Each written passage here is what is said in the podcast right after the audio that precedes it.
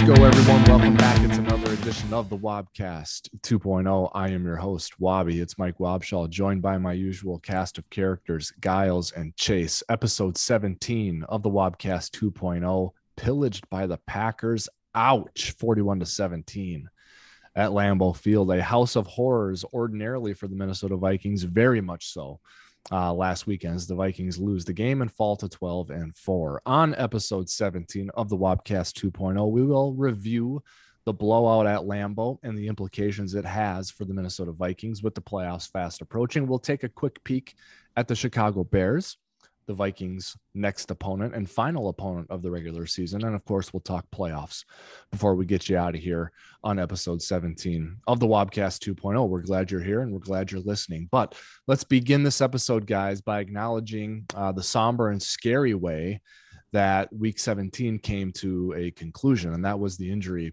to Damar Hamlin of the Buffalo Bills very early on in the Monday night football game between the Bills and the Bengals. Uh, let's talk about that a little bit. Um, of course, um, primary in everyone's mind is the health of Damar and of everyone involved there. And I know that's that's uh, certainly what you guys were thinking about too on Monday night and Tuesday, and even still today. Uh, I was sitting at home watching watching the game. Actually had to get in my car and drive and uh, pick up uh, someone from Boy Scouts, pick up uh, our son from Boy Scouts. So um, while I was doing that, like I've got the game on the radio and like I I left like right after this happened, you know. So like my eyes were glued to the TV, but I had to go. So it's like I was listening to it on the radio, get back home and it's still kind of going on and uh, eventually it got to the point where I'm like we're not going to really learn anymore tonight. So like I'm, you know, mm-hmm. going to turn this off and carry on and then wake up in the morning and try and catch some updates. But definitely a where were you moment I think for football fans uh, seeing that thing go down. So, what what was your guys' experience uh, watching that unfold? Yeah, that was super heavy. Um, I know there's a, a psychological uh, law, so to speak, that happens when you experience something traumatic, whether it happens to you or it happens to someone else. As long as you're involved, it it presents a level of shock. Uh, yeah. That definitely happened to me. It was like, is this actually happening? Like yeah. almost like you flip the channel, like, oh, did I did I actually go to the wrong channel? I'm watching something else. Yeah. Uh, super unfortunate for everyone involved. Um, it was just tough all the way around. Yep. Uh, yep. But glad to hear that seemingly things are trending in the right direction for his health. Uh, it appears that way. Yep.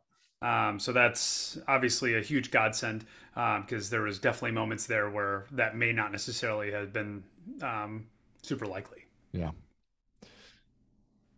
Yeah, it's um it had a different um, you know we, we, watch enough games you see guys get carted off and sometimes you even see an ambulance on the field you know er, i'd say maybe yep. maybe once a season you see that I, I, don't know really what the number would be but like we've seen that mm-hmm. but this always from the very moment you saw it it had a different look and feel to it and yep. um and and maybe someone with a keen medical um, sense knew it was a cardiac event uh, right mm-hmm. away. I didn't know that right away. I immediately went to head injury, you know, and mm-hmm. it might have been that too. We, we may find out that it might it was that uh, also, um, but clearly it became a cardiac uh, breathing event when they said that CPR was being administered for nine minutes, and that to me was the chilling moment where I'm like, whoa this is serious. Yeah, yeah, yeah, and it's always serious when someone gets hurt. But I mean, CPR yeah. for nine minutes on the field, yeah. um, bad deal. So yeah, hoping hoping he can pull through and and recover,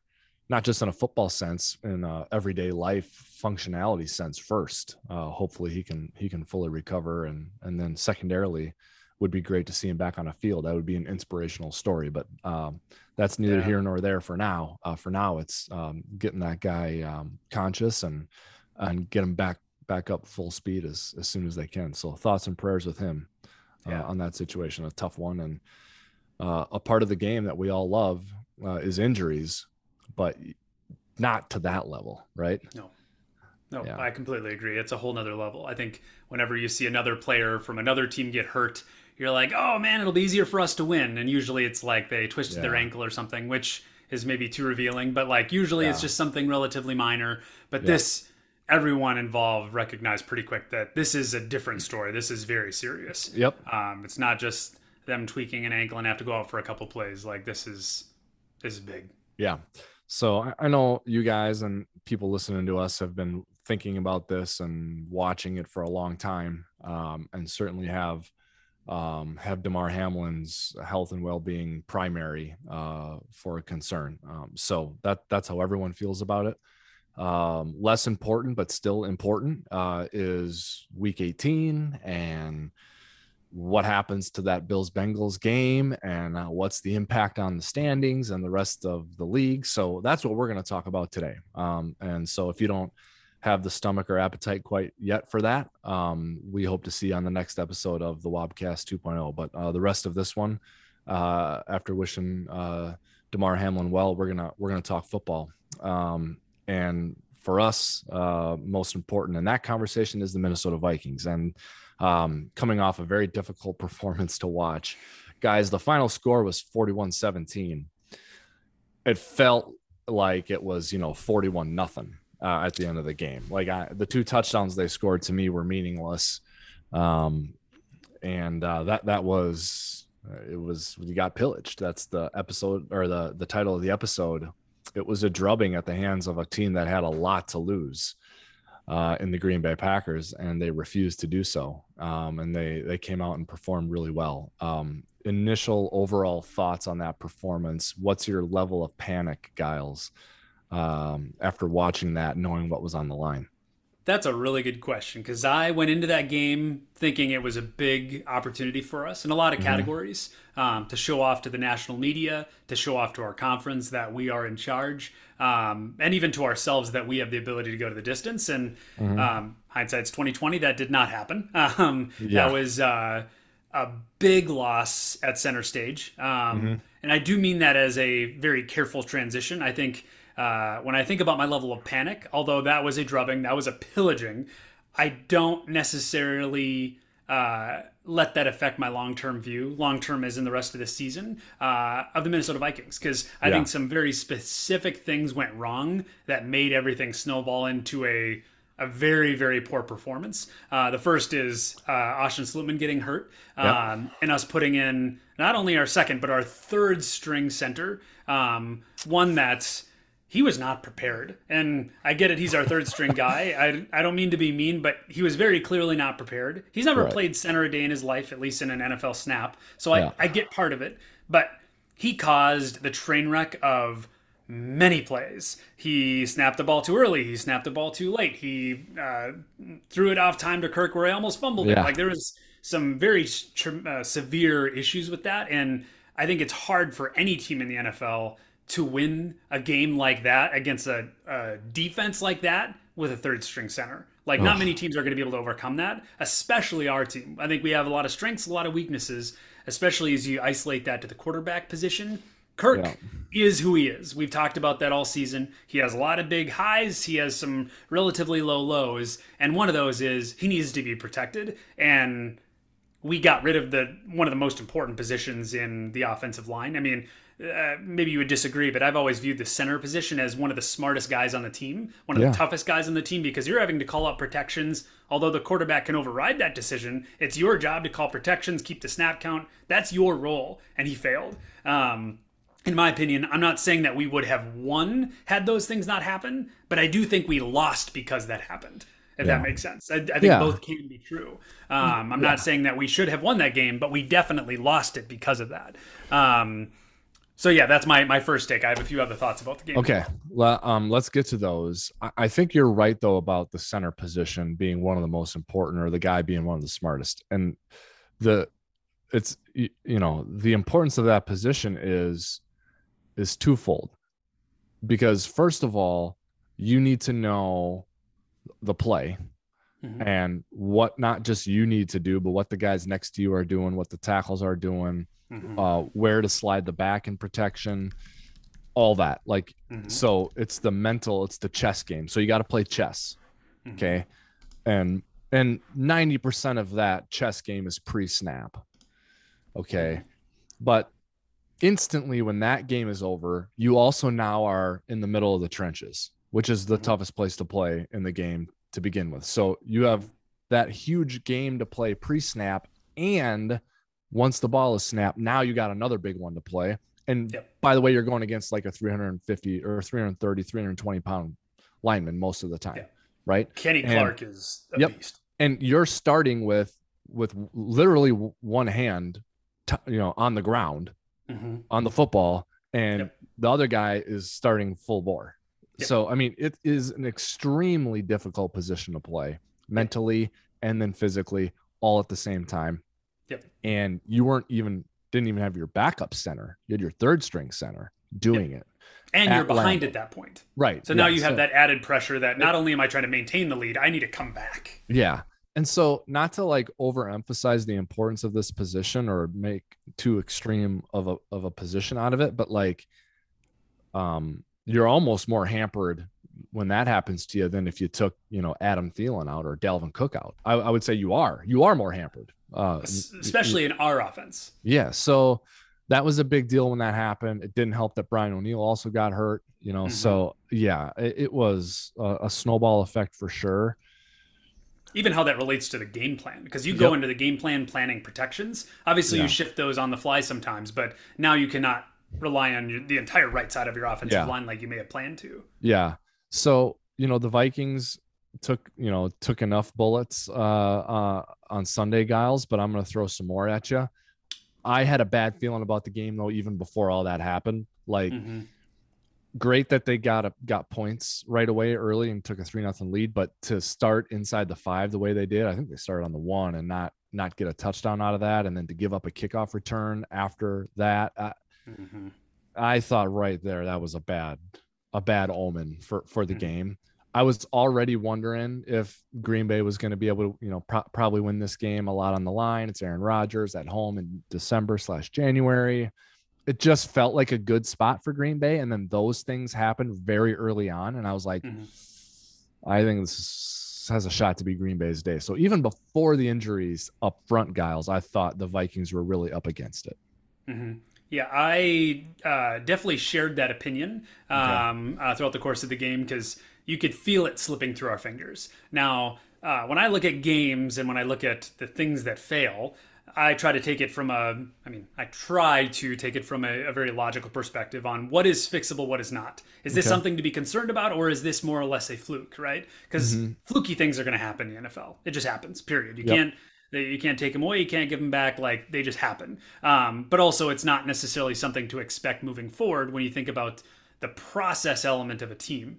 And when I looked at this game, and correct me if you would disagree with this, because this is kind of a take, it's not fact, but I think, and it's going to sound a little bit crazy, but I mm-hmm. think the cleats on the Minnesota Vikings feet played a far bigger role in us losing the game than a lot of people recognize. Um, I think early in the week, it wasn't super widely reported, but uh, Kevin O'Connell uh, issued a request to the team that, hey, I forget the exact type of cleat, but I, I think you should wear this cleat on this turf because it's going to be yeah. slippery. It's going to be cold out. Here's what we recommend. Um, I think he did the right call on not requiring that because it really is a damned if you do, damned if you don't type scenario where if you wear the wrong cleat and you're not com- or if you wear the wrong cleat, you might slip around. But if you wear the right cleat but you're not comfortable with it, you can get injured. Right? Yes. If you're not comfortable, that's very yeah. dangerous, especially yeah. in this game, especially for someone like Justin Jefferson. And when you go into the analysis of this game from that perspective, that a lot of the players did not follow the advice of the coach. Not saying they made the wrong decision, but they did not follow the advice. Um, all, or at least almost all the plays that I saw that gave up big plays or us not being able to complete uh, a red zone touchdown, there was a ton of slipping and sliding going around. And when you look at the Green Bay Packers, none of them were sliding. Now, yeah. I'm not saying, like, once again, oh, they would have won the game if they wore different yeah. cleats but I do think that made them lose.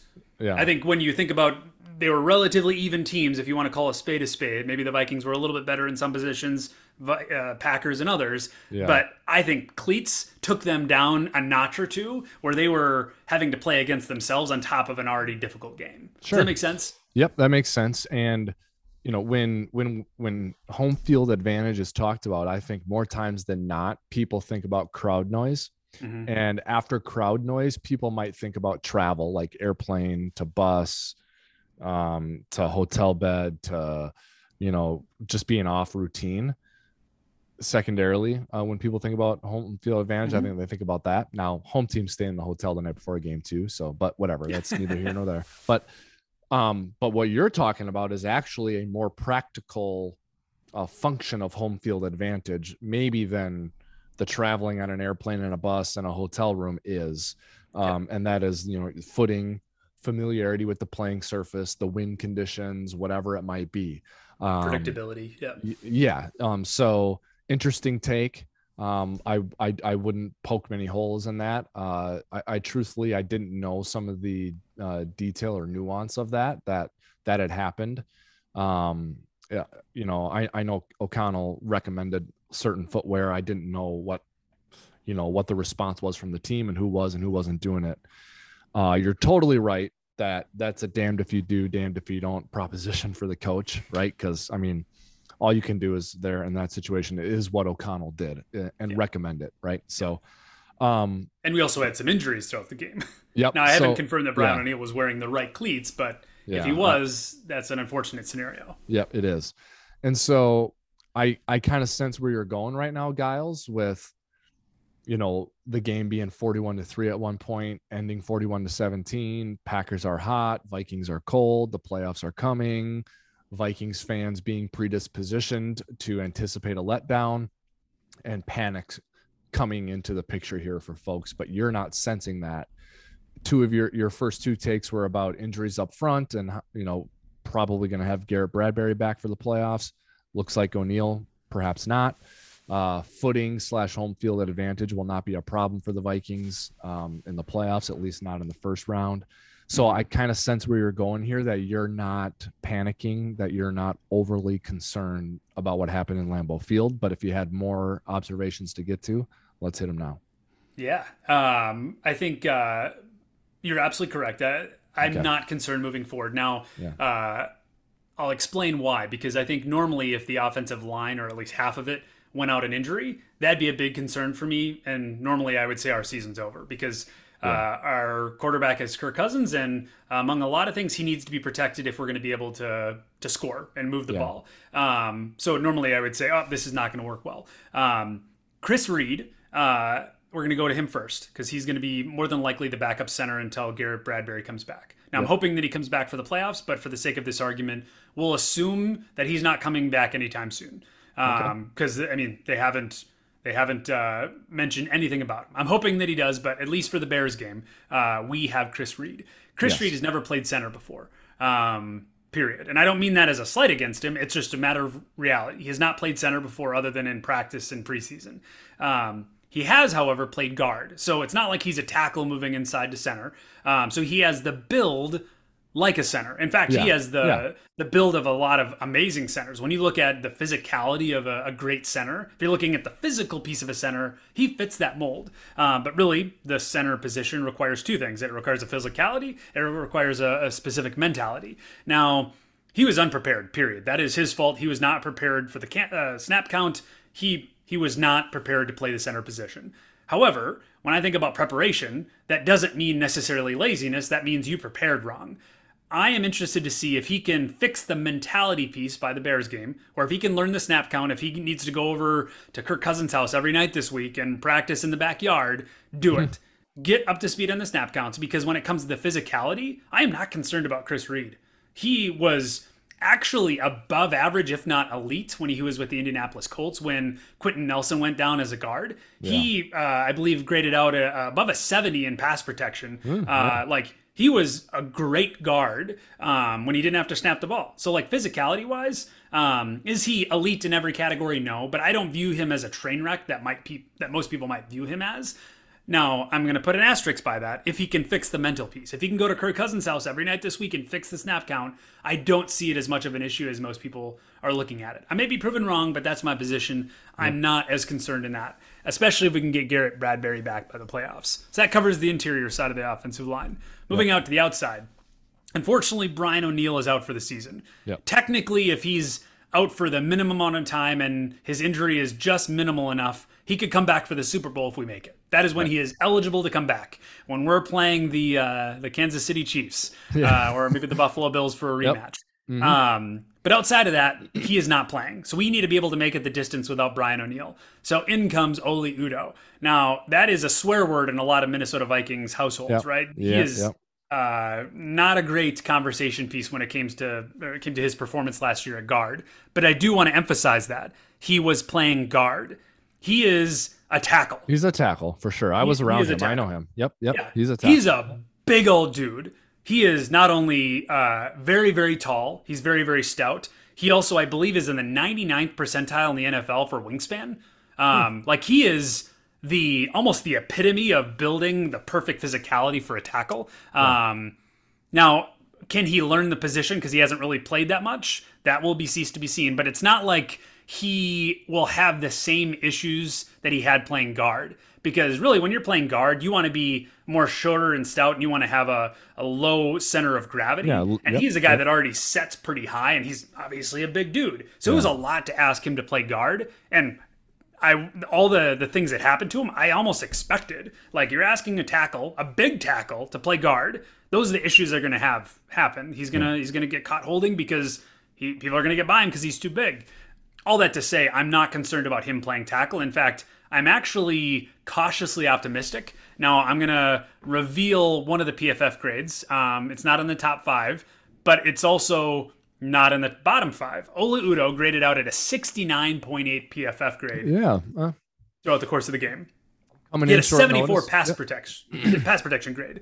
That's he wasn't a train wreck. Yeah, it's per- not at all, not even close, right? Uh, yeah. Uh, if you're just looking at the grade, yeah. Yeah.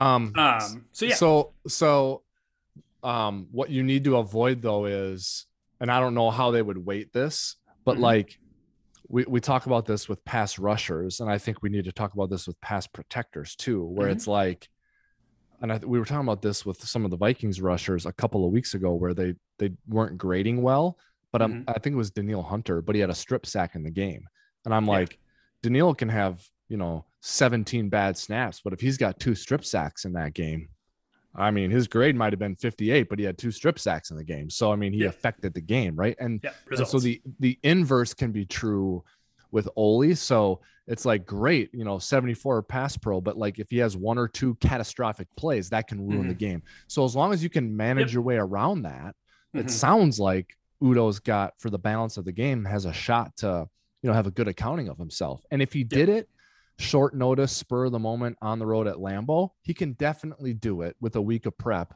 against the mm-hmm. Bears, and most certainly can do it at home with yep. two and a half weeks of prep for the Giants. Yep. And my biggest request of anyone on the offensive line don't be a train wreck. Yeah. Like we were doing great there for a while where we had premier bookend tackles. Christian yep. Darrisaw may be the best left tackle in business. Yep. You may disagree, but he's one of the best. He's up Ryan O'Neill was the top two. 10 at least. I think yeah, I had him number two. Yeah. I think he's number one, but that's neither here nor there. You were a big Trent Williams guy though. Before we had Darrisaw, you also wanted Trent Williams. Trent when, Williams when, is a showstopper. I completely yep. agree. Yeah, um, I'm partially letting salary cap affect that um, when I think about the best tackle because Christian Darrisaw is on a rookie contract. And I view uh, Trent Williams and Christian Darrisaw in the same conversation. But yeah, sure. comparing, you know, splitting hairs. But the point is, we had great scenario with bookend tackles because Brian O'Neill was another amazing tackle. Both were top 10, in my opinion, when it comes to tackles. So now we don't have that. We don't have a top 10 right tackle.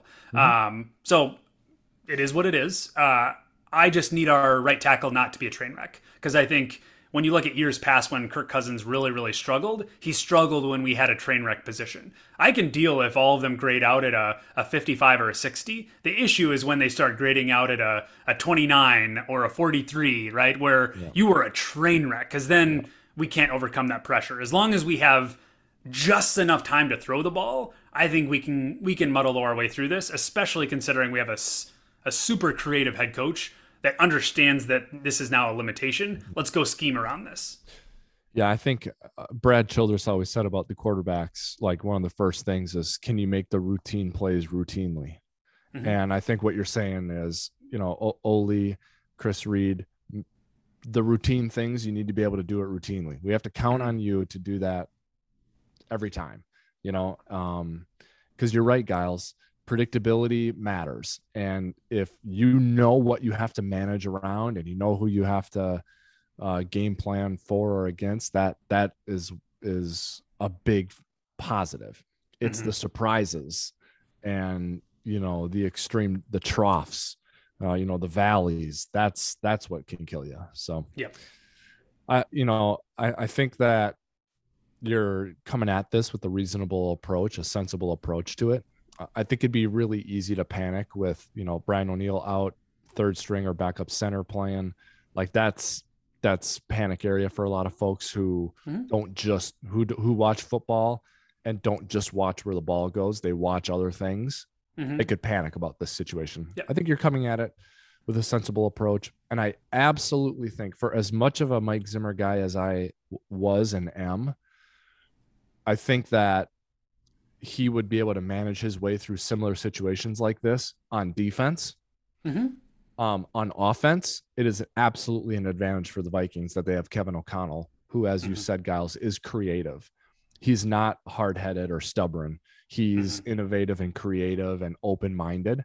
And that's Mhm. going to allow him the potential to get around this. Not Yeah. saying he will, but he's going to have the potential to do so because of that sort of, you know, he's got that like like we I think creativity is the right word for it, but you know, he's just got the ability to be open minded. He's not like this is the way we do things because it's always it's how Mhm. we, we've always done it and it's always how we're going to do it. He doesn't have Yep. that yet. Yep. He he's like creative and open minded, and he'll I think he's going to find a way to scheme around this. Yep. The more difficult one is the center. Um, I think Mhm. the right tackle is the easier one. You know, you're not asking right tackles to call out signals. You're not asking them to, you know, uh, pull or trap much. Um, you know, they got to look out for a stunt here and there, but um, you know, you're a little more out on an island there, and, and it's all about athleticism. The center is the difficult one, um, and hopefully he's got you know his sleeping bag at the Cousins' residence uh, this week, and you know he's getting on the same page with the quarterback. I could not agree more. Um, I think they will know pretty quickly throughout the course of this week if it'll work or not. It, it'll either be fine, like oh, once he got practice, he was fine with the snap counts, or it'll be clear, oh, this isn't going to work. Um, and that's where I think the rubber will really meet the road with uh, Kwesi Adofo-Mensah. Yeah. Do you just decide, all right, well, this is it is what it is. We were hoping for better, but this is the the the cards that we were dealt, so we got to move forward with it? Or does he try to go make a move to further continue this run towards a Super Bowl in 2022? Um, now, this is pure speculation, um, but the name J.C. Tretter comes to mind. Yeah. He was a huge name in the offseason. There was even rumors that he had called the Vikings saying, hey, I'm willing to play with you. Yeah. And there was rumors back that we apparently didn't even call him back. Now there were people that were for and against it all over the board, people that weren't believers in Garrett Bradbury. But now having seen what they were able to do with Garrett Bradbury, um, I partially understand why they didn't pursue J.C. Tretter, especially considering what his cap hit would have be or would have been. Um, But if they determine that Chris Reed is not the guy, if that happens, I'm not saying it will, but if it does, if he's not the guy and Garrett Bradbury is not able to come back for at least half of the playoff games, I'm interested to see if the Vikings would make a call to JC Tretter and say, hey, come out of retirement for four games. You were already one of the best centers in football. Well, I mean, your cap hit is already going to be smaller simply because you're going to be playing a smaller sample size. Um, you've gotten a full season, so to speak, to rest up. Come play us for play with us for a few games because Yeah. Kwesi already has a relationship with JC. Um, there's a whole a whole uh, slew of connections there. Um, do we try to make a run at this? Yeah, interesting. Yeah, I think if that happens, it's it's a pretty, you know, that's a big indictment on what they think of Chris Reed being able to do Mhm. that. Um, bringing a guy off. We talked about this with Odell Beckham Jr. Although he's coming off of an injury, not just a layoff, but also an injury. Tretter, I don't believe is. He's just a, kind of a layoff. Very difficult though to come in off the street like that in that spot and you know and make it work. But again, if it's just so terrible that you can't stand it with Reed, Mhm. you know, it's certainly a consideration. So Yeah, yeah. Yeah. Because I mean, if he's maintained his physicality throughout the offseason, if he's maintained a good position, he was one one of the best, if not the best, pass protector in the center position in all the National Football League for like the last five or six seasons. So like, even if you can get a Yeah. percentage of that, you are maybe even upgrading in a, a certain capacity where now that gives you a little bit more leverage to be able to make a run this year. Um, but that's all speculation. I really hope that Chris Reed uh, is able to show up in that category because another reckless speculation. If he does pick it up, if he if he's able to figure out the the snap count and actually perform in the run and the pass, you can make an argument that he could win the center job for next year because Garrett Bradbury is in a contract year, and maybe they re-sign him, maybe they don't. But if Chris Reed shows up, there's a chance that maybe they continue with him. Now that's speculation and that requires him to play well, but if he's able to pick it up, he may be able to win himself a job next year. Interesting. Yep. Yep. Um, and it would be a little bit of a loss to I don't know that you would say in that scenario, Gyles, that mm-hmm. Bradbury mm-hmm. was a miss. You can kind of maybe say that because he was a first round pick, mm-hmm. but it's a significant hit if it happens on the Chris Reed side of things, right? Um, mm-hmm. Um, that that's a hit, you know. So um, that's that's off season fodder. That's off season uh, yeah. episode of the Wobcast that will definitely be a topic that we address. Um, and we'll see what happens next week against the Bears. Um, that'll be a little bit of a litmus test um, for whatever solution the Vikings want to try first um, for the first round of the playoffs, because we know now that they will be playing uh, in the first round of the playoffs and they'll be playing at home. So, um, so they're gonna have to come up with a solution pretty fast. Um, anything else offensively from Vikings Packers debacle that we need to hit before we talk grades? Um, no, honestly, I mean, okay. this is kind of a throwaway game. Though so many things went wrong, it's hard to really throw a litmus test at this. Isn't it interesting that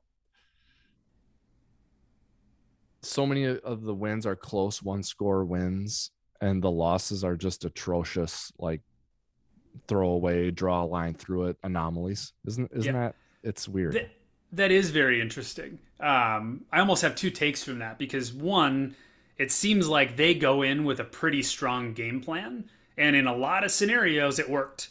Like, this is our creativity yeah. getting applied. We're going to go attack this team this way, and we're going to make it happen. And we're good on the fringes, so we make it happen. Um, so that's point number one. Point number two, uh, a common denominator, at least uh, among three, well, at least two of the losses, we had offensive line injuries mid game. Okay. Yeah, and that Dallas. train wrecked the game. Mm-hmm. Yeah, Dallas and Green Bay for sure. Um, Detroit, I don't remember.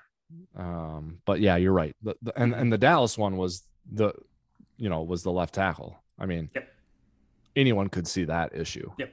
Yep. Yeah. Yeah. Well, that, and it's yeah, and it's also uh, important to look at those games in a vacuum in some sense because some people look at that huge disparity in score, like three to forty-one. Oh my gosh, you got trucked.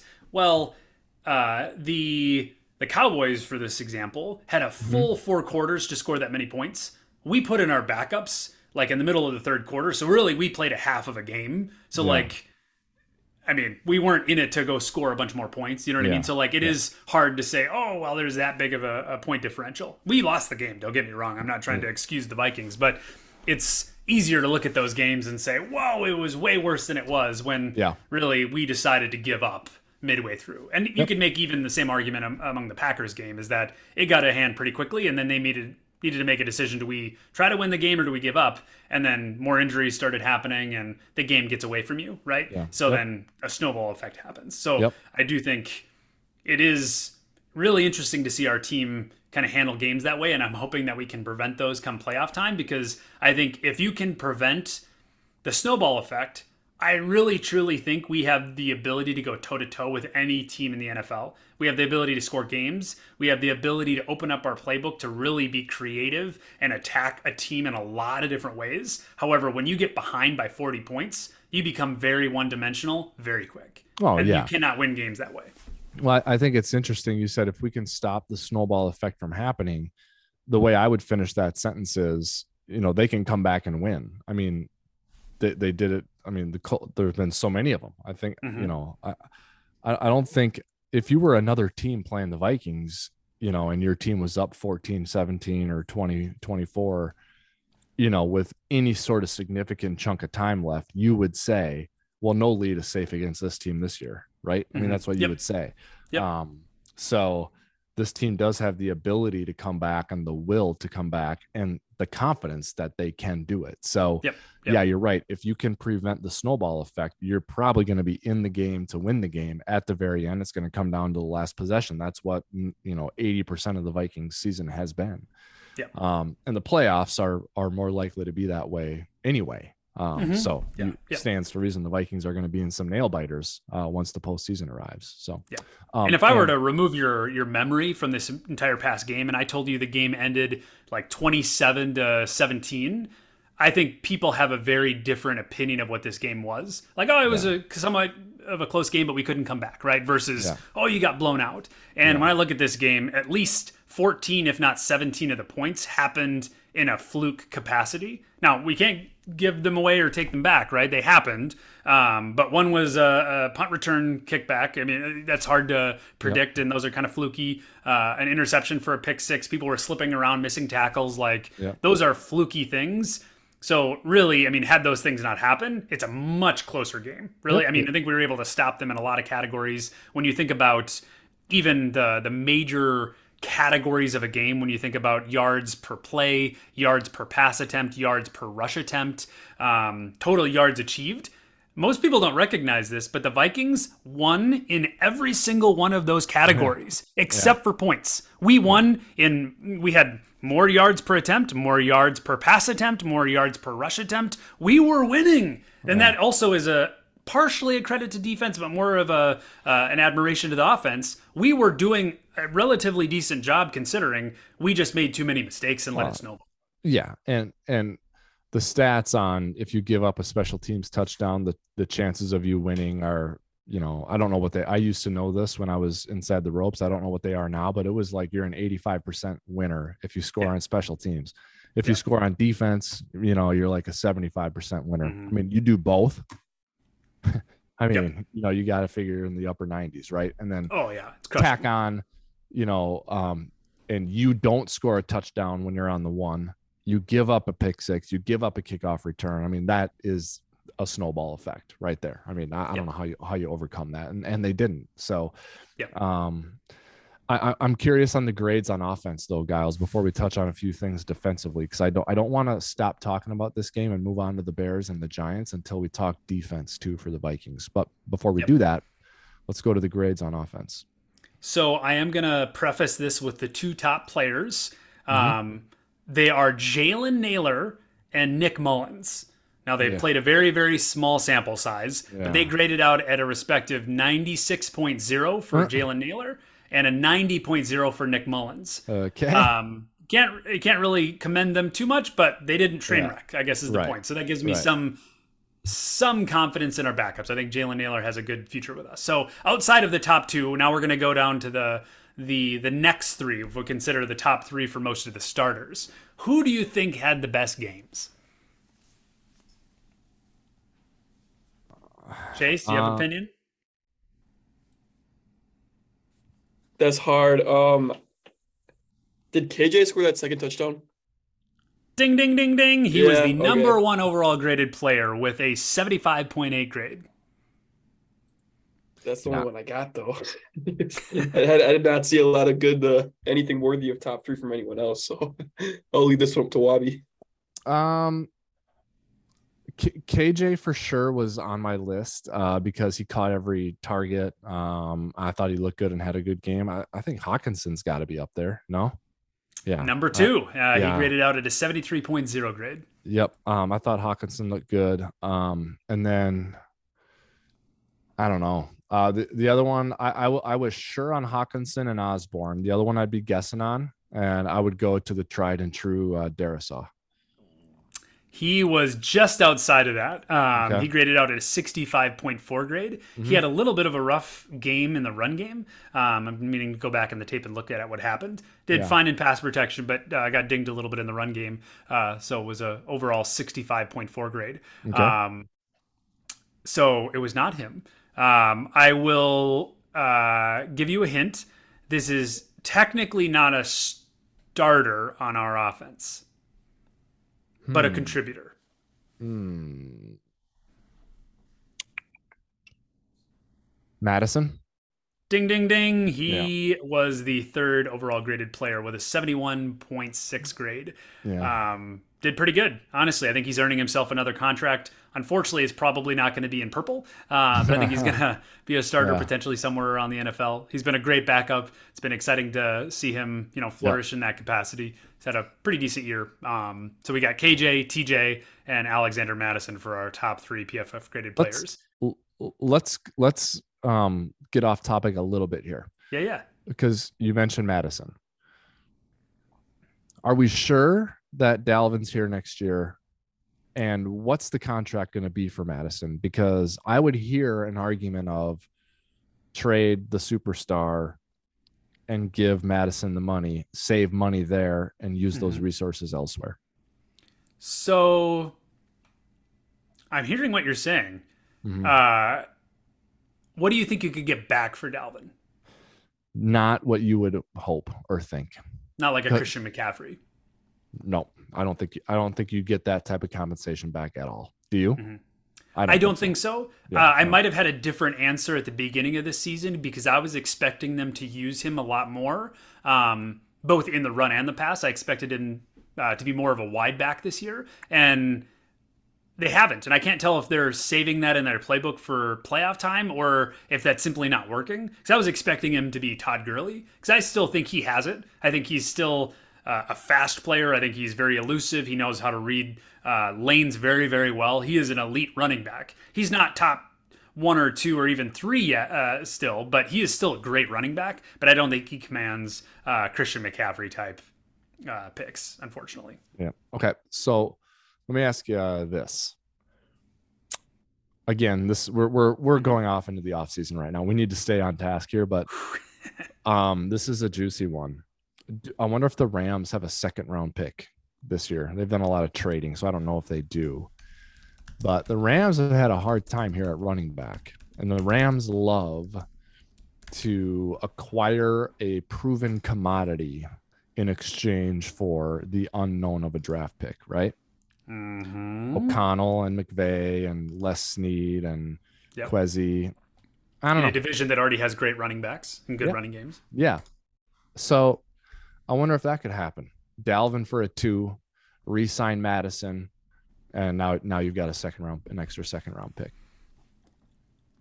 Honestly, uh, I think there's two paths forward with Dalvin. Either you do that because our system doesn't require an elite running back to be successful the run game, yeah. um, or you go to Dalvin and say, you're not going to be in the team. We're either going to cut you or we're going to trade you. If you want to remain at purple, you need to take a severe pay cut. Okay. Uh, But at his current cap it, especially next year's cap it, I don't think he exists in purple. So he either takes a tremendous pay cut or he gets traded. Okay. Let's table this discussion for the offseason because this this is offseason discussion. And we we can't be distracted. But um, and I know you I know you were going to try and see if the Rams had a second round pick, but um, and and I, I, like Dalvin. Don't get me wrong. I think he's a special player. Um, I just I don't love paying that position. Mm-hmm. I don't mm-hmm. love drafting it high, and I don't love paying it, especially um, that type of money. Yep. So so I don't I don't love that. Um, and and like we don't the Vikings don't even just like he doesn't just punish the other team. I mean, I always end the game being like, yeah, could probably could use Dalvin more. Like mm-hmm. that, that's what I always think every week. You know, yep. could have used Dalvin more. It's yep. like you're paying him that much money. You shouldn't be saying that after the game. You should be saying, yeah, I hope Dalvin's okay. We gave him the ball a ton. Hope he's all right. Yep. We're never completely saying agree. Yeah. so and I can't tell why that is because I I don't think he's fallen off a shelf. No, no. some people project that. Like I feel no, like I, it's our usage of him. No, I think it is. I think it is the usage, and I think it's um I just think that O'Connell, I mean, he's a quarterback and he's got another quarterback. O'Connell is a quarterback by trade, and mm-hmm. that's his mindset. And he's a play designer and a play caller and a quarterback. And he's got a quarterback playing for him who can absolutely execute anything that you would ask of a quarterback to execute that is traditionally a quarterback's job. Mm-hmm. He can do like I wouldn't ask Cousins to to be a zone read or read option guy. You know, I wouldn't ask him to be a scrambler and all that. But from the traditional sense, he can do everything you want. He can make every throw. He can make every read. He's seen it all. He's seen pressure. He's seen coverage. He's seen all of it. Mm-hmm. And no mm-hmm. matter what offense you're in, you can ask Cousins to do it. So you got O'Connell as a quarterback by trade, a play caller, a play designer. He's got Cousins and he's got Justin Jefferson. Like he doesn't want to run the ball. Yeah. You know? No, he has Hockenson, one of the best tight ends in the league. Yeah. I mean, he doesn't want to do that. He wants to design explosive passing plays that stress weak secondaries or put mm-hmm. really good secondary players in dilemmas. Like mm-hmm. that's what he wants to do. He doesn't want to line up in 12 personnel or 13 personnel and run the ball a bunch. He doesn't. And everyone says they want to. And of course, if you could do that and succeed, you would just do that. That'd be the easiest way to do it. But it's not what he wants to do. So that's mm-hmm. why I, I, don't think they use him. And that's why I don't think they should be paying him what they're paying him. And that's why they shouldn't use a first or second round pick on a running back anymore. So yeah.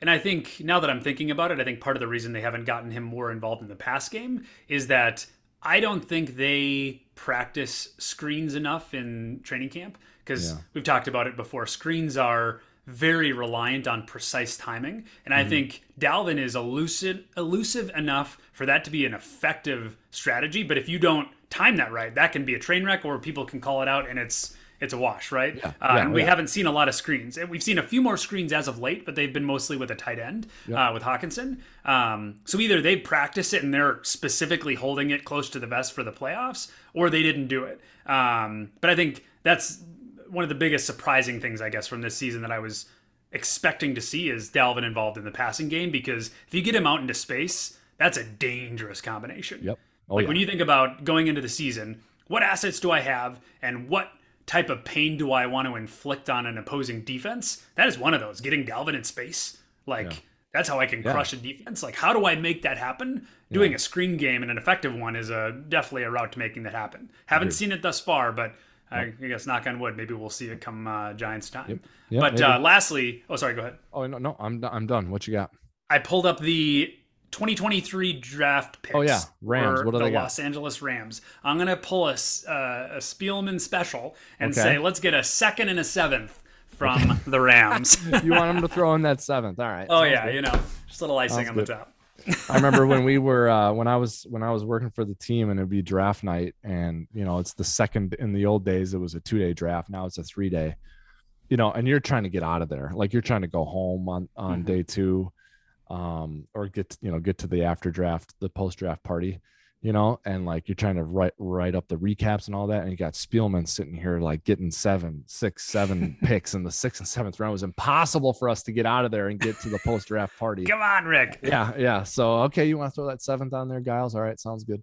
Um, you know, get those priority free agents, right? That's that's yep. who they are at that point. None of those guys have draftable grades, but you don't have to compete with the other teams on the phone with signing bonuses to get them to come to your tryout camp. So okay, this is so true. second and a seventh for Dalvin to the Rams. I think I think we should champion that cause once the season is over. With apologies to our guy, the chef, to Dalvin. Um, we like him, but we're wondering if maybe there's a better fit elsewhere for him. So anyway, yep. um, all right, more. Vikings defense. Um, let's get to the grades. And while you're pulling those up, Gyles, I'll I'll do some talking to on defense. You know, I thought a month ago um, there was a lot of heat on Donatell and the defense, and can't you know they're a sieve. They can't stop anyone. Fire Donatell, and we're having to defend the idea of holding on to them and how it can hurt you from an organizational standpoint and all that. So I think we're past that. Um, you know, I thought uh, there was some concerning moments um, against the Packers, but I didn't think there was anything like categorically wrong with the approach or the defense. I I don't even think they got roasted by Rodgers really that badly. Um, so I guess I don't have like you know a a rubber stamp pound my fist on the table take on the Vikings defense. I didn't love anything mm-hmm. um, that I saw, but I didn't hate anything that I saw. I don't think it's a strong group uh, overall, though. I think they got to get better in a lot of ways, and we've talked about like what's the thing you hang your hat on you're really good against the run you're a little leaky against the pass but man no one can run on you you know or or vice versa right um mm-hmm. or the chicago bears used to do this a lot it's like yeah you can get yards on them and points on them but god they take the ball away three times a game mm-hmm. right when mm-hmm. they had Urlacher and briggs and tillman I mean, yeah. man, they, shut down defense. You, yeah, you, yeah. I mean, they'd take the ball away from you. So, like, what is the thing you hang your hat on? And the Vikings don't have that yet. They need it though here uh, when the playoffs start. And to me, what it is is is Za'Darius Smith and Danielle Hunter just being a pain in the ass for the other team. Mm-hmm. That's to me at this point they need to go to that um, yep. and just pour their energy and their effort into that and do things around them and behind them that allow those two guys to get after the quarterback. That's what I think they should hang their hat on. And if they don't do that, I'm afraid they're just gonna kind of flounder and and mm-hmm. be a weak the, the weak link of the team. Yep.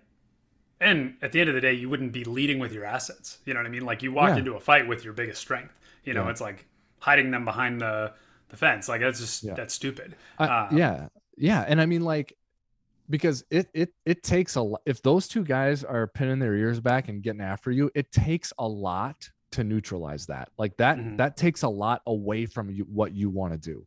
Yep. You know, as opposed to like if you just got a middle linebacker who plays with his hair on fire, and makes every tackle, like you just that's like a little bit of a headache for you on offense. Like you got to take a few Advil and just deal with that and try to go to sleep and wake up the next day and you feel better.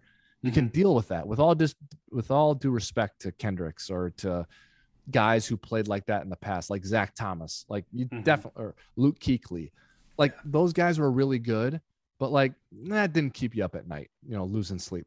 If you got Smith and Hunter buzzing off the edge and and smoking your quarterback, that is a problem. That causes you to lose sleep and that causes you to be unable to do things that got you into the playoffs. Yep. So that that's Period. where I, I hope that they go to. Yep. Um, now you're probably going to tell me they graded terribly, and I'm going to look like an idiot for having that opinion. I don't know how they graded against the Packers, but I think if this team makes a playoff run, Za'Darius Smith and Danielle Hunter will have good grades according to PFF. So I do think that is a perfect transition into the Okay. defensive grades. Uh, who All do you think was the top three graded Yeah. players on the defense? I don't know. I didn't think about this. I thought about the offensive one because I know you're going to ask me these questions, and and I had my offensive answers, and Chase stole my first one, but I got to use my second one, Hockenson. Um, man, I, I don't know. Um,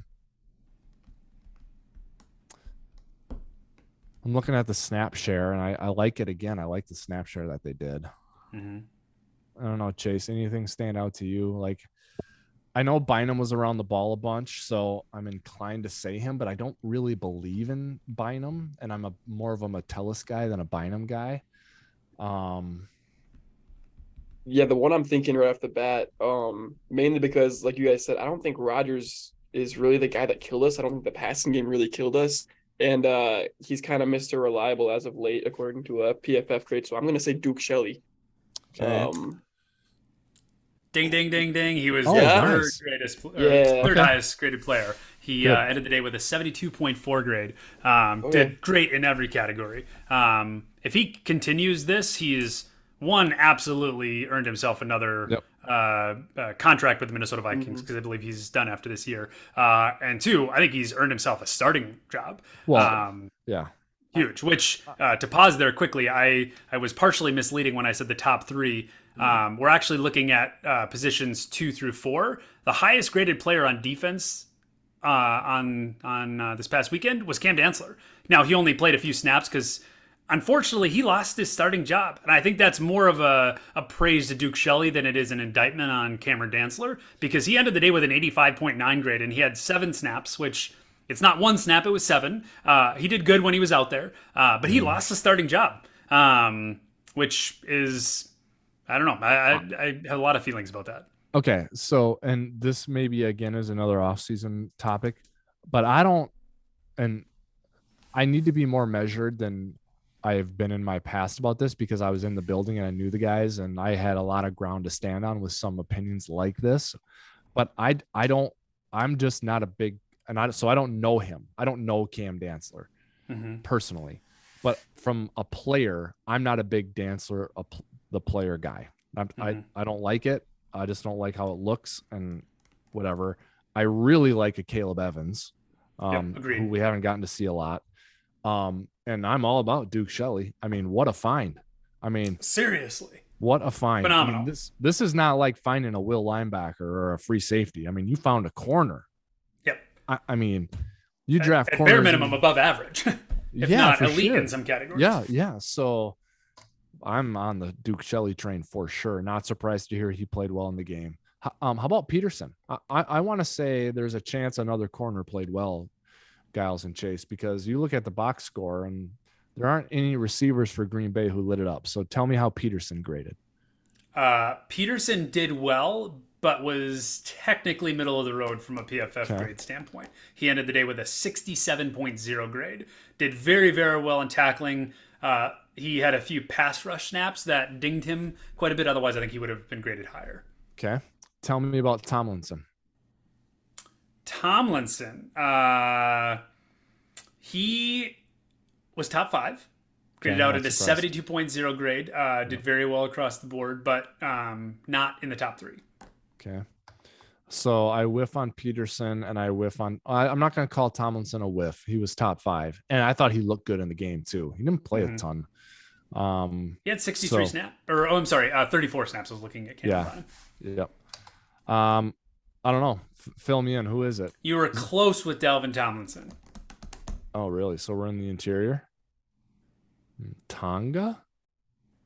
Uh, I wish he graded about average. He did horrible in tackling. He had some missed tackles that dinged him a lot. He he did great across the board except for tackling. Phillips was really... awful last week. Did he bounce back?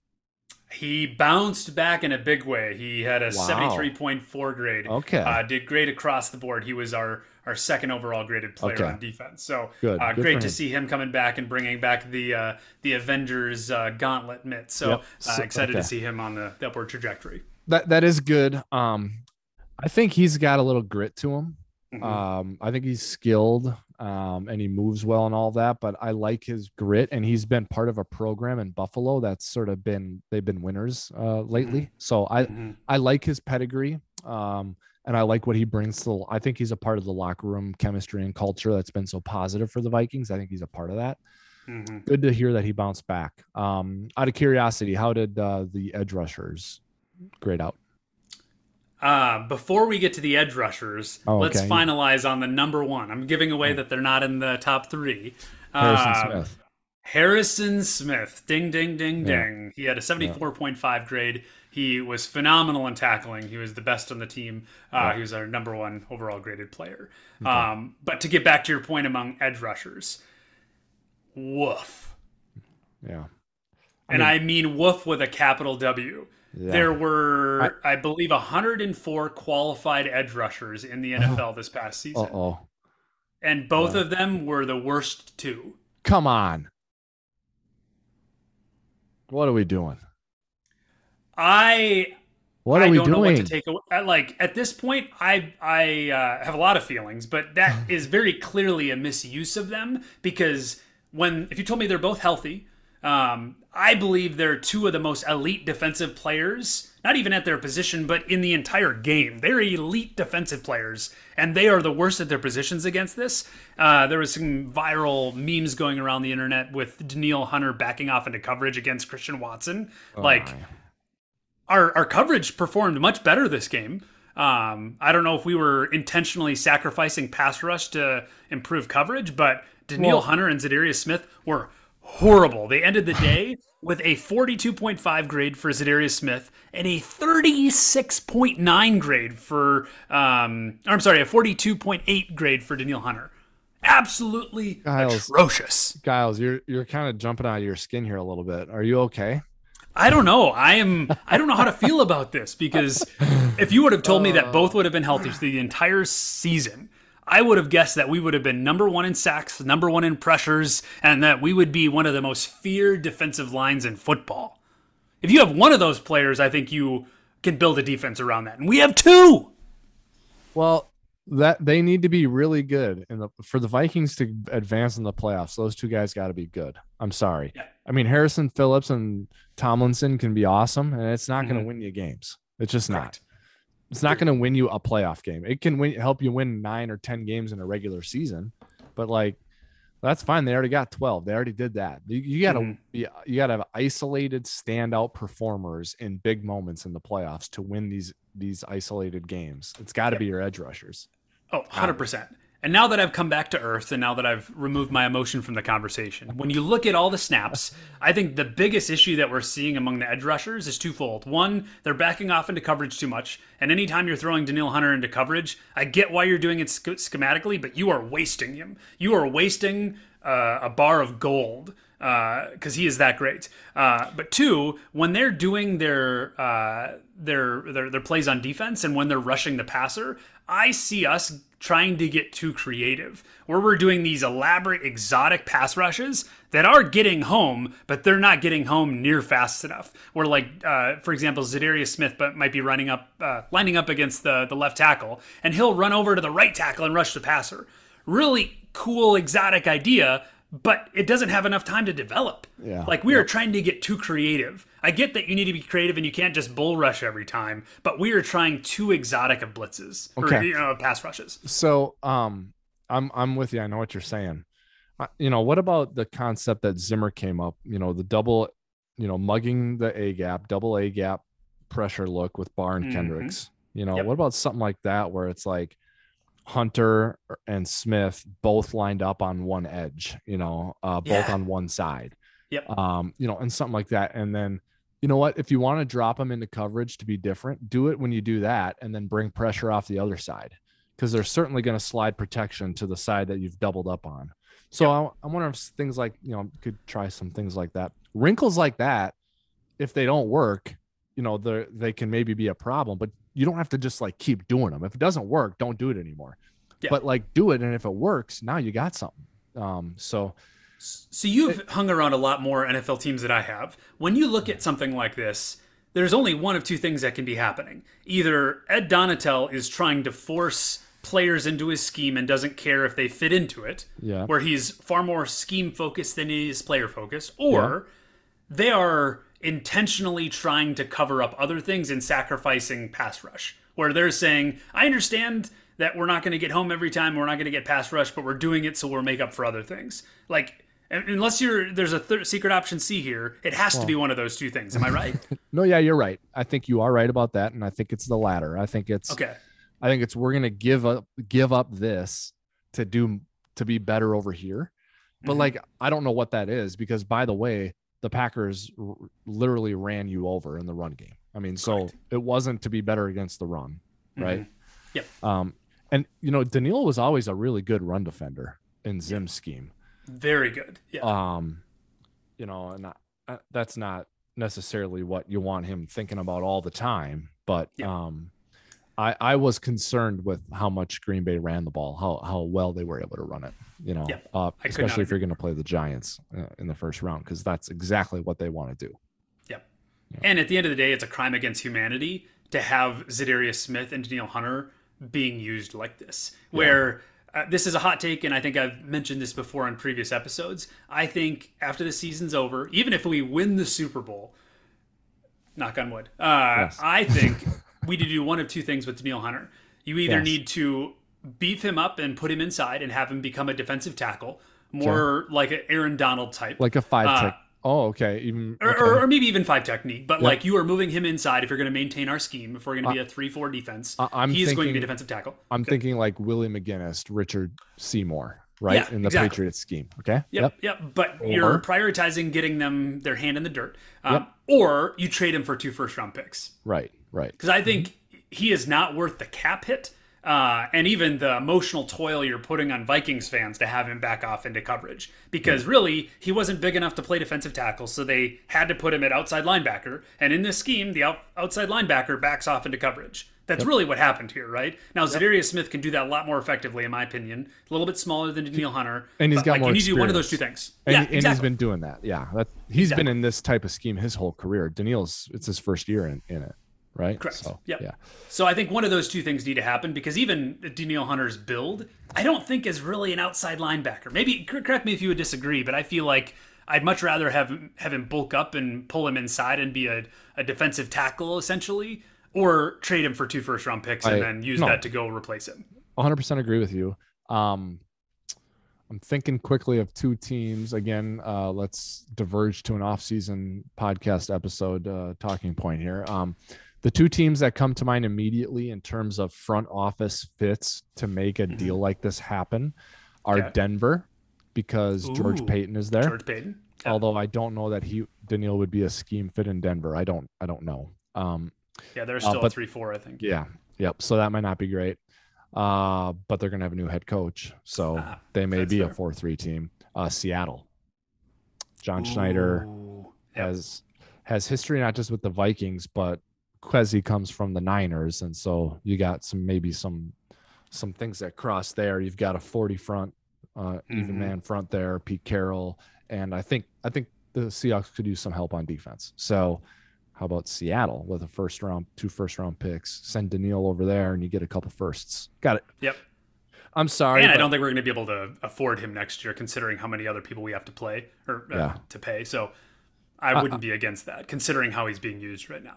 Uh, you know, and I, it's weird to be sitting here being like, "Ah, I should probably trade Dalvin. I should probably trade Danielle. I think a lot of fans are like, geez, they're trading away all of our good, like we're 12 and four guys. And I get, I know, I know that, but you Yeah. can't just count on doing this over again next year. You gotta, you know, you gotta be changing and evolving and you gotta, Yep. this, you know, these are holdovers from Spielman and Zimmer, and that doesn't make Mhm. them bad. In fact, it's a big reason why they're good. But um, you got to do this your own way. And if you're going to be a three-four defense, I just don't see Dalvin or I don't see Danielle being on the on the team unless you do what you said, Gyles. You bulk him up and continue to cross train him, and then eventually solely train him to play inside. So In Um, fact, he's anyway. done well when he's played inside, yeah, like when going against guards. Like I mean, Yeah. he's done very, very well in the past, Well, especially under Zimmer. you'd figure in a pass rushing situation, it's a huge advantage to him to go up against a guard, less athletic. You know, yeah, there's Mhm. less room for him to operate, but he's going up against a, a, a physically inferior athlete, uh, Mhm. going against a guard. So, um, yeah, definitely some things to clean up there uh, on the Vikings defense, not just for the Bears game, but for the playoffs. Who uh, were the worst graded players for the Vikings on defense? Oh, oh, you went through them, the two edge rushers. Yep. Is there a third? and Chandon Sullivan. He Oh, graded yeah, out at a yeah. 36.6, It's a which bummer for him playing his former team. Yeah. Yeah, yep. And I think that might have been part of it. There's too much emotion. Um, but to to paint the color uh, blue in the sky, uh, not many teams do have a great uh, cornerback in that position. When you think about the the, the slot cornerback, Yeah. I mean, can you name many teams that have a good cornerback in the slot position? Yeah, not anymore. I used to be able to name more of them. You know, I think the Vikings had a good one when they had Munnerlyn. Yeah, that's Um, fair. You know, I In thought he was yeah. very good at that. And yeah, I mean, I can name some from the past. Winfield was really good in the at that position. But yeah, you're right. I mean, in and you know. I, I yep, I, I remember preparing for games um, when I was still with the club, and I'd sit with PA and we'd fill out the other team's depth chart and our depth chart and just prepare for the call. It was always the, way starters are listed is it's four lineback uh, in- in a, or four defensive linemen, three linebackers, and for uh, secondary players. But like we Mhm. always would go and watch tape if we didn't know, or Mhm. always denote who the nickel corner was, because Mhm. the way the game has been evolving, the nickel corner is on the field more often than than your third linebacker. You know, Correct. so yeah. um, so the nickel corner is always an important player to identify, and consequently, it's an it's an important player to have on on your team to be good in that position. Mhm. Um, and I don't I don't think the Vikings are horrible there, you know, but no, um, I don't think you've got something that you're really proud of at nickel corner right now. So Correct. Yeah. Yeah. And if I'm gonna have to pick a, a weakness on my team, because every team has a weakness, it's just a matter Mm-hmm. of reality. Um, when you choose a strength, you also inversely choose a weakness, where Yeah. like, you only can have strengths in so many places. Um, I'd maybe want it in the nickel cornerback position. Um, I mean, maybe a middle linebacker if you're, you know, if you're having to pick, but like it's not towards the top of the list in terms of positions that have to be good. Yep. And it's pretty rare when you go into a, a matchup and you're like, we don't have a nickel corner, so we're screwed here. It's pretty rare. You Mhm. might have done that against the Saints when they had Marquise Colston, hmm right? Yeah. Like that Yeah. might have happened to you. Um, the Colts when they had Dallas Clark, you'd probably feel like you're in trouble if you don't have a good nickel corner there because he was a tight end, but he really was like a third receiver, played in the slot a bunch. Um, so yeah, I, I kind of agree with you there. If you're good at corner but weak at nickel, I think you're fine with that. Or good at safety but weak at nickel, I think you're fine with that, right? Yeah. And if you have a really good pass rush, you can be fine with that too. So, hmm um, all right. Game of uh, trade offs. yep, that's right. Um, anything else defensively before we move on? no, that's a wrap. All right. Um, I don't want to spend too much time on the Bears. I mean, it's Nathan Peterman, Justin Fields uh, injured, so Nathan Peterman's going to start.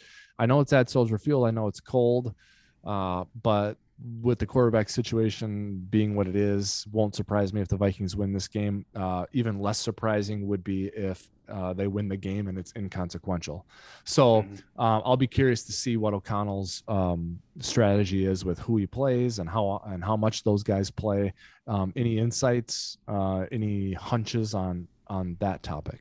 I have a hunch that we're not going to play many starters um, Okay. because, like you mentioned, more than likely it's not going to uh, lean us one way or the other when it comes to seeding. However, if there is not optimal progress when it comes to Kirk Cousins and Chris Reed, I expect those two to play a little bit more during the game to simply get live reps uh, to make sure that he's prepared to play in a playoff game if necessary. Because even Okay. if Bradbury comes back, Chris Reed will now be our second string center. Right. Um, So you got to be so- ready. Yeah. Correct. Yeah. So I think that might be something they Well, want to test drive if- as much as possible. If you're going to do that, Gyles, I think you got to keep Darrisaw out there too. Then. I would venture to say as well. I mean, Yeah. I, I don't think you want Cousins out there with a without Darrisaw. Do you? I mean, I don't. Yeah, I think you're right. Because then, then you're you're asking for an injury, and that's a much bigger conversation. Uh, Yeah. I completely agree. So- now, oh, sorry. Go ahead. well, I, I was going to move on to a bigger uh, picture topic. What did you have something on this? Uh, lastly, is Justin Jefferson. Yeah. Do you play him?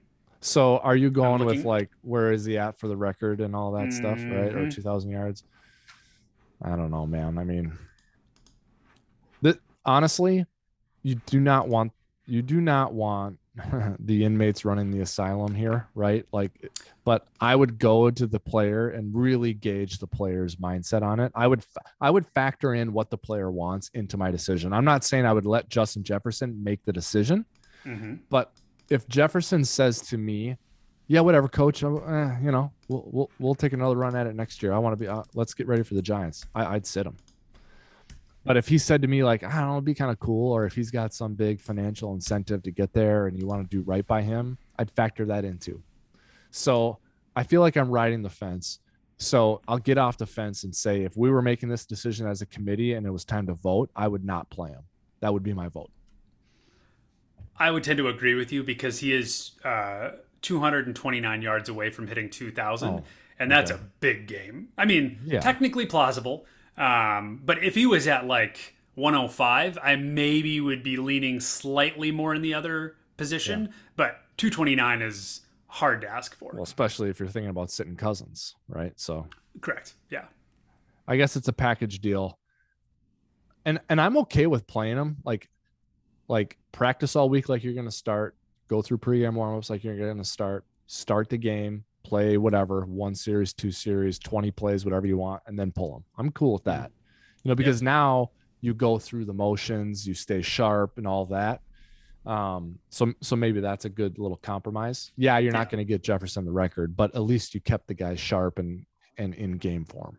Yeah. I could not agree more. I think that's important to try to keep him sharp. So the game is not entirely inconsequential because if the Vikings win and the Niners lose, the Niners host the Cardinals. If that happens, the Vikings are the two seed. Um, Mhm. and that is a big deal because you will then host a playoff game. Uh, if if you win the first round, you will also host the second round, right? Mhm. Instead of going to San Francisco. If you Yep. beat the Giants, then you go to San Francisco. In this scenario where you won and the Niners lost to close the season, you're hosting San Francisco, which is a much different ball game if you're the Vikings. However, that would also mean that you would play the Packers if the Packers beat the Lions. Um, or I believe the Lions would be the seventh seed if they win, correct? If they if the Lions make it, I think they would be the seventh seed. So If if the Lions win, they need the Seahawks to lose. right, but they would be Yeah. the seventh seed, right? Correct. Yeah. So Correct. I don't know. I mean, I think you'd rather play the Giants than the Lions or the Packers. Am I, do we agree with that, or, or is it more of a toss up maybe than I'm letting on? Uh, I completely agree. I'm just trying to decide what's more valuable: playing a harder, a harder team in round one, but securing a, uh home field advantage for round two. Uh, Obviously, if you don't make it out of first round, you're Okay. screwed. Okay, so very good point, Gyles. And I would rather play a harder opponent in the first round, knowing if I win, I'm at home in the second round, than play an easier opponent in the first round, knowing I'm going to be on the road when I beat that easier opponent. I, I really would. So Especially the variance between someone like the Lions and the Giants.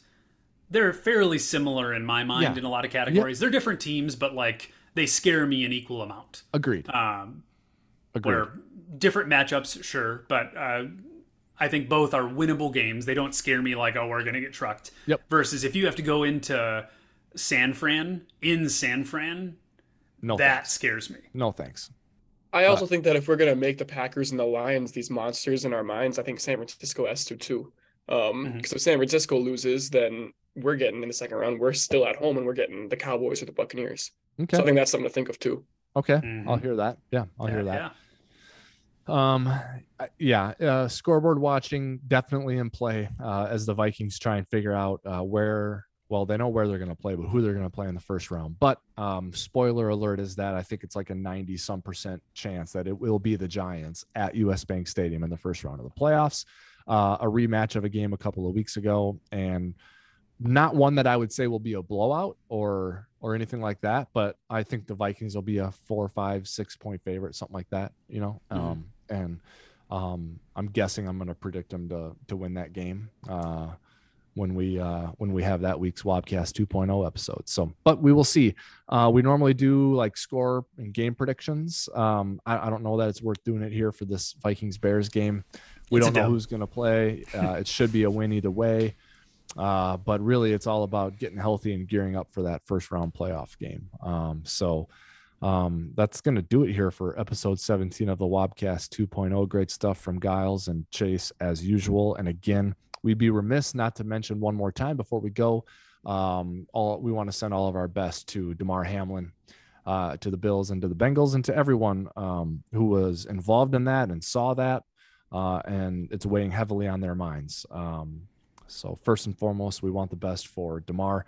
Hopefully, we get some really good news uh, on that front here this week, and then we can enjoy another fun weekend and the last regular season weekend of football in the National Football League. So, uh, for Gyles and for Chase, I am Wobby signing off for now. Episode 17 of the Wobcast 2.0 is over, but we'll be back next week. And we hope you join us and continue listening. You can find the Wobcast 2.0 wherever you find all your other favorite podcasts Google Play, Apple Podcasts, Spotify. We are on YouTube. At Wobby on Twitter is where you can find me and tell me about all my opinions and how they're wrong and they stink, or if you like them. Uh, we love that conversation. So we hope you engage with us there as well. You can email the show, the real at gmail.com. For Gyles and Chase, this is Wobby signing off for now. Skol Vikings.